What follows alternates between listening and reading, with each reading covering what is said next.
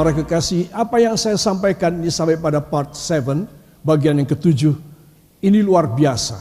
Saudara, saudara harus merasakan bahwa perjanjian Allah ini terjadi. Itu yang penting. Saudara bukan hanya mendengar, menjadi pendengar yang baik, tetapi saudara harus melaksanakan. Saudara, apa yang akan terjadi di dalam hidup saudara adalah sesuatu gerakan Allah katakan gerakan Allah yang merombak, mengubah, dan membangun saya. Yang percaya beri tepuk tangan bagi dia. Haleluya.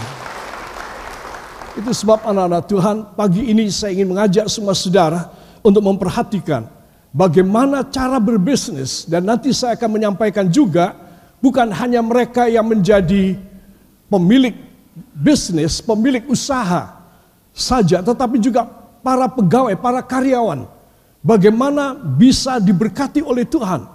Saudara, bagaimana di dunia ini kalau semua menjadi bos, ya?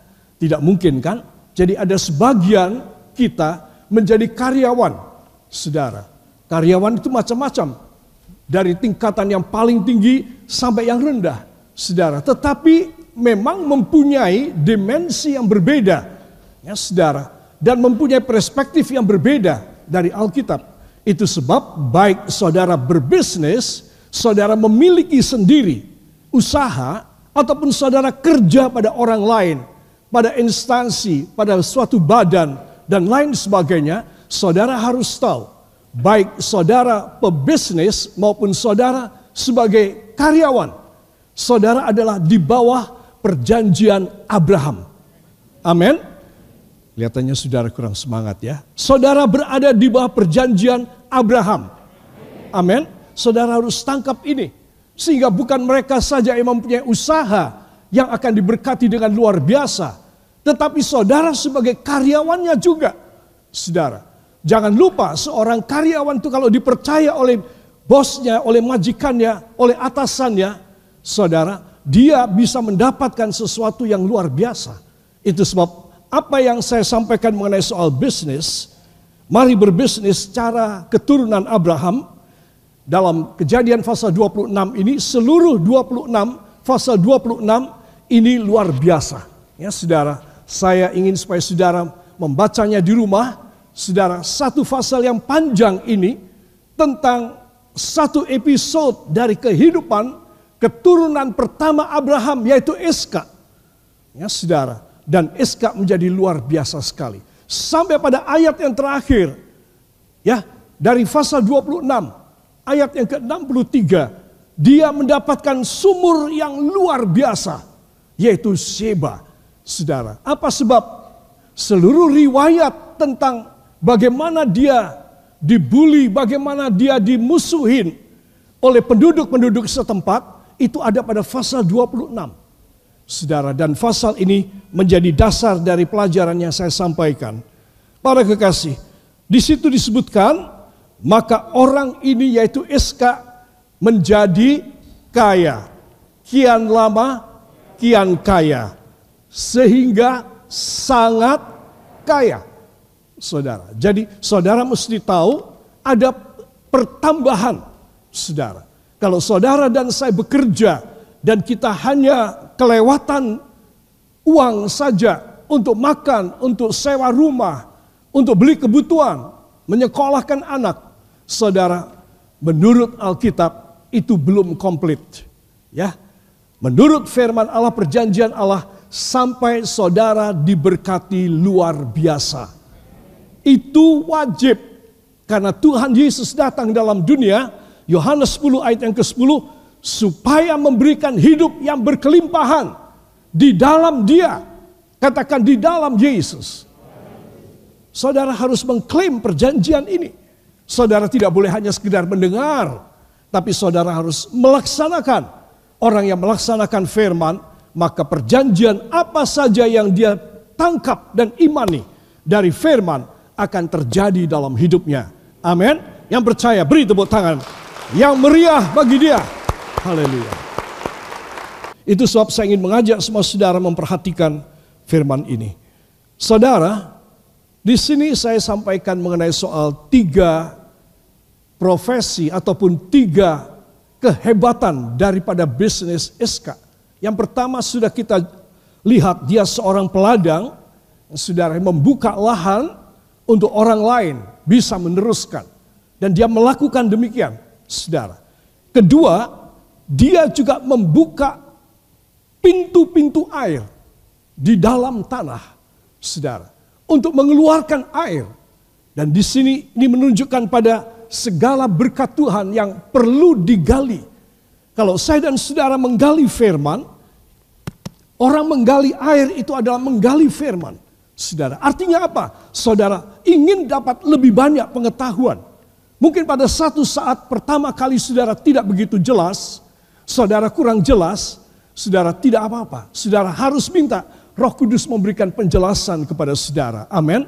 Sehingga saudara menjadi faham akan firman ini. Dan ini penting sekali. Maka saudara menjadi seorang yang menggali. Dan begitu saudara menggali, akan keluar airnya berbual-bual. Kata Alkitab. Ya, Inilah pekerjaan dan bisnis yang kedua dari Iska. Saudara, dan yang ketiga nanti saya akan sampaikan dia seorang yang visioner. Istimewa di masa tuanya. Dia bisa mengetahui apa yang menjadi kehendak Allah dalam hidupnya dia mempunyai pandangan-pandangan ke depan yang luar biasa. Saudara, ketika masih muda, dia pekerja yang hebat, banting tulang. Saudara, dia tidak malas, dia cekatan dan terengginas, dan dia mengambil perjanjian-perjanjian Allah. Ketika tua, dia menjadi seorang yang begitu dekat dengan Tuhan. Saudara mau demikian? Ya, harus demikian ya. Para kekasih itu sebab saya ingin mengajak semua saudara mengulangi sedikit hal ini. Iska bukan hanya peladang, sang pembaharu sejarah liar dan buas. Peladang itu membuka budaya baru. Karena waktu itu penduduk-penduduk dan masyarakat dunia dewasa itu adalah pemburu, pembunuh. Pemburu itu pembunuh, ya saudara. Nah, pemburu, saudara. Dan hanya ingin membunuh hewan-hewan saja. Kalau perlu ada orang, baru muncul orang baru, dicurigai, saudara, dibunuhlah. Nah itu penduduk ataupun keadaan daripada manusia dewasa itu yang sangat primitif, saudara. Nah, SK dia membuka satu budaya yang baru, saudara. Dia beralih, dia ingin supaya masyarakat beralih dari berburu, dari membunuh, menjadi bercocok tanam ya, saudara bercocok tanam. Dia menjadi seorang peladang dan dia membuka lahan-lahan yang baru, saudara. Dan ini satu pekerjaan terobosan. Tuhan ingin supaya hidup saudara dalam keadaan yang lama, yang sulit, mempunyai terobosan, saudara. Terobosan atau breakthrough adalah kewajiban saudara. Dia tidak bisa saudara terima begitu saja kalau saudara tidak ada usaha untuk mendapat terobosan dari Allah. Saudara, mungkin saudara menjadi jemu dan bosan dengan hidup ini. Kenapa? Karena ya cuma begini saja. Tidak menjadi berkat buat orang lain. Tidak bisa membuat sesuatu yang lebih bagus lagi. Saudara minta kepada Tuhan supaya saudara diberi suatu terobosan. Katakan suatu terobosan. Bila Tuhan yang mengerjakan, maka luar biasa saudara. Jadi saudara harus mempunyai satu breakthrough, satu terobosan, sesuatu yang istimewa dalam hidup saudara. Nah air inilah yang mengubah hidup dari sekedar berladang, saudara berladang, kemudian karena ada air, maka adalah teknologi pertanian, saudara. Karena ada sumbernya, maka dari seorang peladang dia menjadi seorang petani. Saudara, dan dia mulai menggarap dan dia mulai mendevelop tanah tersebut menjadi tanah-tanah yang subur. Karena apa? Karena tanahnya ada sumber air. Saudara, demikian juga dengan hidup kita, perjalanan hidup kita.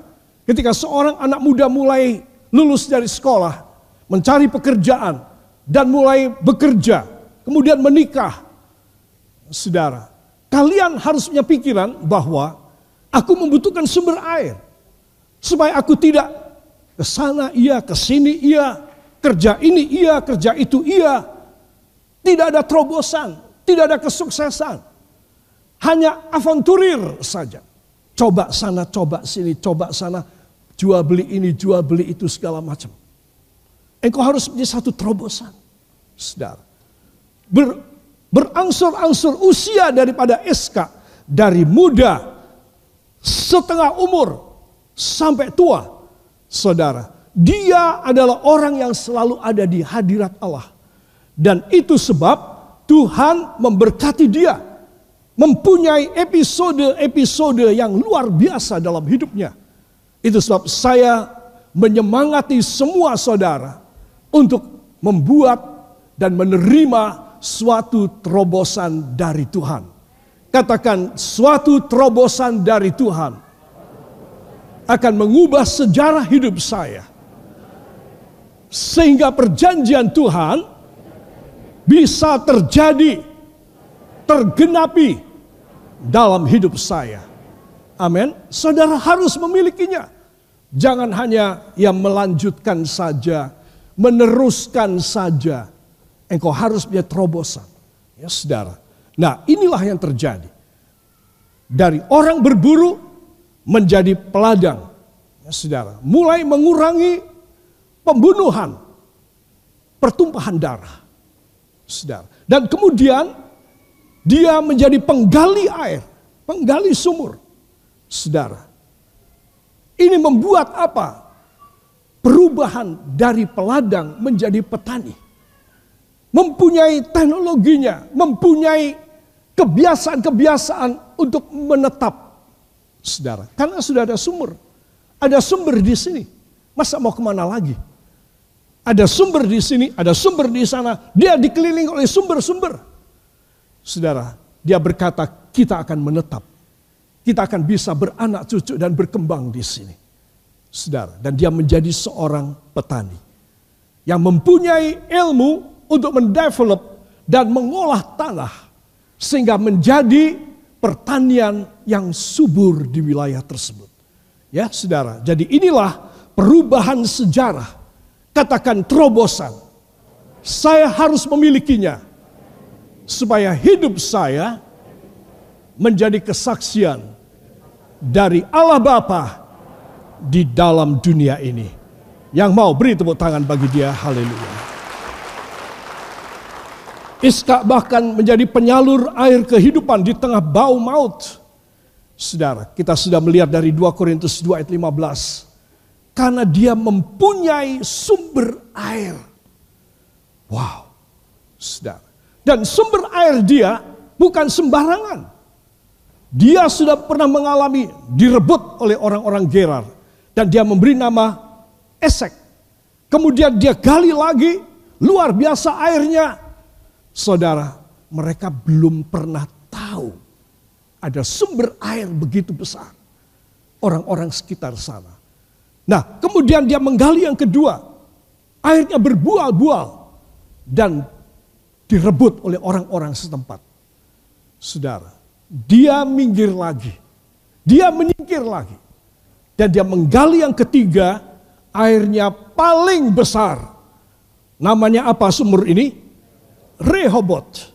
Kenapa? Karena dia berkata, mereka tidak berani mengganggu kita. Apa sebab? Karena Tuhan memagari mereka. Luar biasa. Saudara, kita pikir sampai di Rehobot saja. Tidak. Saudara, apa yang terjadi? Penguasa-penguasa setempat dengan sekutunya dan dan komandan jenderalnya datang kepada Iska. Iska bilang, kenapa kalian mau datang ke sini? Bukankah kalian memusuhi aku? Tuhan Iska, kami minta supaya kita berbaikan.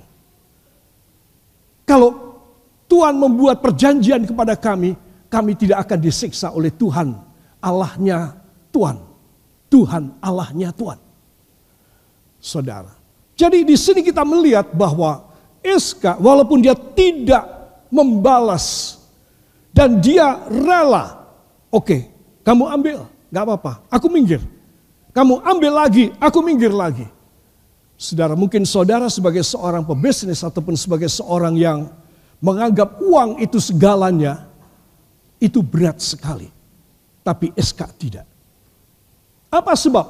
Karena dia berada di bawah perjanjian Tuhan. Saudara, bagi dia kerugian ini kecil. Kenapa kecil?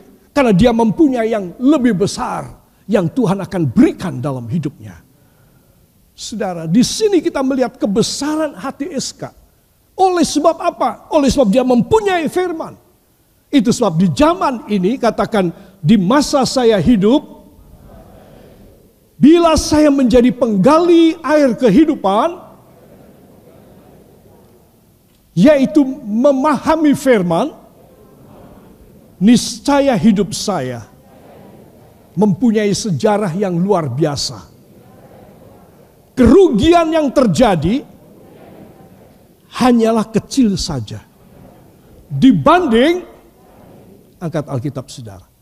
Dibanding perjanjian Allah yang luar biasa seumur hidup saya. Amin. Haleluya. Jadi saudara mesti tahu, sering kali kita tidak bisa move on, kita tidak bisa berubah dari pikiran kita yang materialistis, yang mata duitan. Apa sebab? Karena kita tidak mempunyai sumber. Sumbernya tidak ada. Sehingga bagi kita kerugian tersebut besar sekali. Saudara.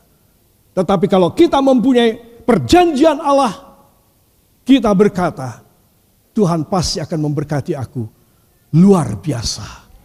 Tidak apa-apa. Kamu mau ambil? Ambil. Tuhan akan kasih sepadaku lebih lagi. Dan itu terjadi. Esek, Sitna, Rehobot. Dan hal yang menarik pada bagian akhir dari kejadian 26, ketika para raja ini pagi itu selesai, Eska menandatangani perjanjian. Zaman dulu sudah ada ya saudara, hebat sekali.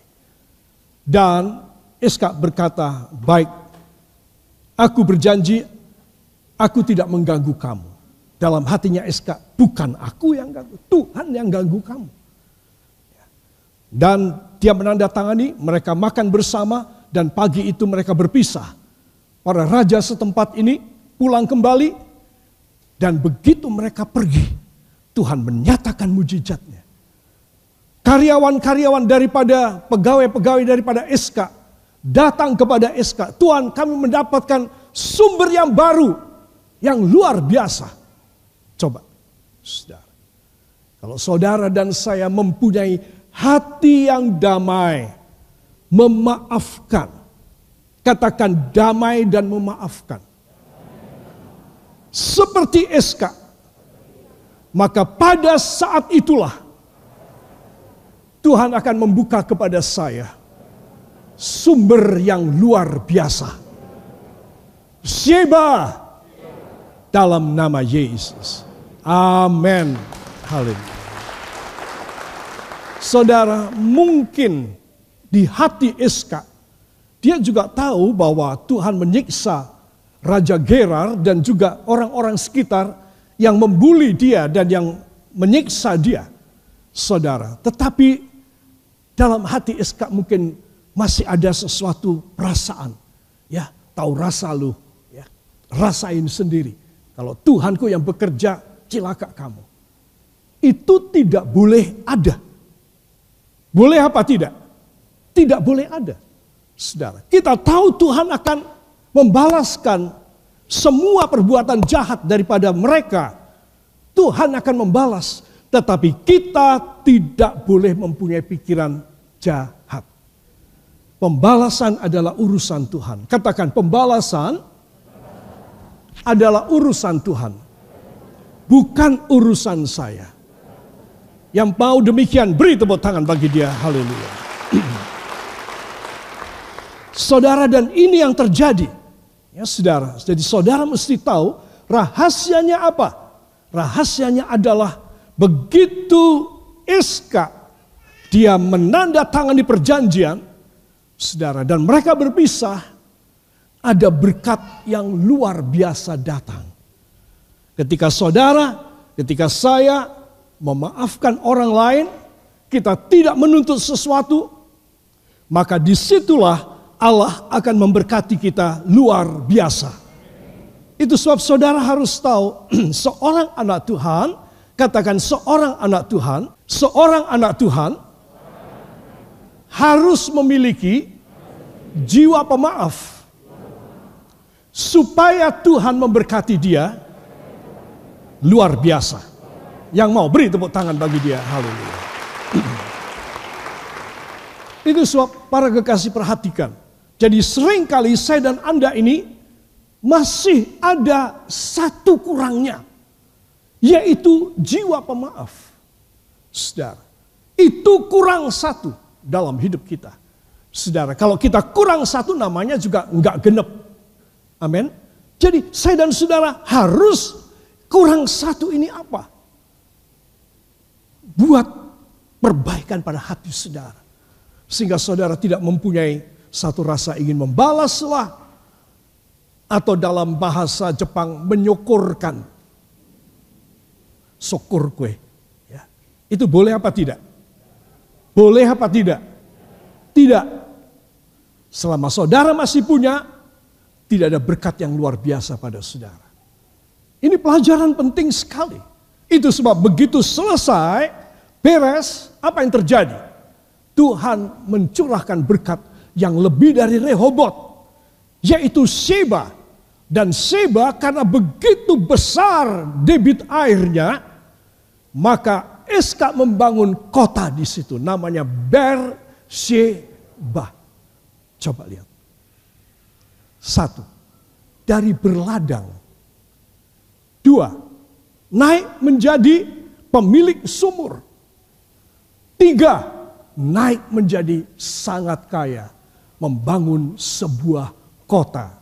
Apa namanya? Berseba. Itu sebab saudara mesti tahu ada progresivitas, kenaikan-kenaikan. Ada satu usaha dari Tuhan, Tuhan yang berusaha untuk masuk kepada saya, masuk pada saudara. Cuma masalahnya usaha dari Tuhan tersebut tidak berhasil masuk pada kita. Apa sebab? Masih ada ganjelan. Satu ganjelan saja. Belum bisa memaafkan. Saudara. Itu sebab bagaimana seseorang bisa mendapatkan perbuatan tangan Allah yang dahsyat. Kalau dia hatinya sudah dibikin plong. Tidak ada lagi urusan-urusan yang membuat dia menjadi sakit hati, membuat dia dendam, kesumat, membuat dia menjadi iri hati, membuat dia menjadi jengkel terus berkesinambungan jengkelnya. Saudara, di situ Tuhan tidak bisa memberkati dia luar biasa. Itu sebab anak-anak Tuhan, angkat tangan saudara. Taruh tangan kiri pada jantung saudara. Ya Allah Roh Kudus, bantulah hamba supaya hamba boleh berhasil melaksanakan firman. Baharui hati hamba supaya hidup hamba boleh luar biasa. Sesuai dengan janji Tuhan. Dalam nama Yesus. Ucapkan terima kasih kepadanya. Terima kasih Bapa. Terima kasih Yesus. Terima kasih Roh Kudus. Dan kita yang percaya mengaminkan. Amin. Haleluya. Para kekasih di sini kita melihat bahwa dari 2 Korintus 2 ayat 15 sumber air inilah yang membuat Iska famous. Dia menjadi kesaksian yang luar biasa. Saudara, itu sesuai dengan 2 Korintus 2 ayat 15. Di sini kita melihat Rasul Paulus menuliskan Hidup kita harus ambar-ambar wangi. Katakan hidup saya harus ambar-ambar wangi. Menyebarkan keharuman kepada orang lain. Amin. Ya, saudara harus demikian. Saya ambil satu contoh. Kalau dari antara kita ini tiba-tiba masuk seorang, dia bekerja di satu pabrik parfum dia masuk. Saudara, saudara akan membau baunya. Walau dari jarak jauh. Wah, ini dia parfumnya kuat sekali. Karena apa? Karena dia sehari kerja, dia ada di laboratorium ataupun di pabrik parfum. Ya, saudara kira-kira saudara tertarik apa tidak? Tertarik, baunya seger sekali. Ya, baunya mahal sekali. Tapi kalau seumpamanya saya bekerja di pabrik terasi dan saya masuk, saudara bagaimana? Saudara tidak mau dekat sama saya. Kalau bisa maskernya dilapisi lima kali. Saudara, supaya apa? Karena baunya tidak baik. Iska, dia punya bau yang harum. Saudara, anak-anak Tuhan akhir zaman harus mempunyai bau yang harum artinya harus menyebarkan. Dari air kehidupan, katakan dari air kehidupan, yaitu firman Allah, menjadi keberhasilan sesuai firman yang bisa memberi makan banyak orang. Itu yang dikerjakan oleh SK. Saudara, kalau dia membangun Berseba, maka orang-orang mulai datang dan mereka mulai kerja kepada SK. Hebat sekali. Perusahaannya, usahanya, range-nya, peternakannya, ataupun pertaniannya berkembang dengan luar biasa. Karena dia sudah mempunyai Rehobot. Dan satu lagi, Seba. Itu sebab para kekasih perhatikan. Rahasia, kunci rahasia seorang anak Tuhan diberkati luar biasa adalah menggali firman, katakan menggali firman dan memiliki hati kasih. Saudara, maafkanlah mereka yang berbuat salah kepada saudara. Tidak perlu dipikirin terus, tidak perlu diingat terus. Kalau saya tidak memintakan ampun bagi orang yang bersalah kepada saya, dari sejak zaman dulu, saudara, mungkin mereka sudah mengalami hal siksaan Tuhan. Jangan senang kalau orang disiksa karena saudara. Jangan senang. Sudah. Senanglah kalau orang diberkati karena saudara. Amin. Ini penting sekali. Jadi dari penggali air, dia menjadi pembangun kota. Wow. Itu hanya pada satu pasal, saudara. Kejadian pasal berapa? 26. Ya. Riwayatnya, sengsaranya di awal. Pertengahan mulai kelihatan. Terobosan ilahi. Akhir-akhirnya dahsyat sekali. Itu sebab saya ingin mengajak semua jemaat Tuhan untuk memperhatikan hal ini. Supaya apa? Supaya anugerah yang luar biasa boleh dicurahkan dalam hidup saudara. Yang mau beri tepuk tangan bagi dia.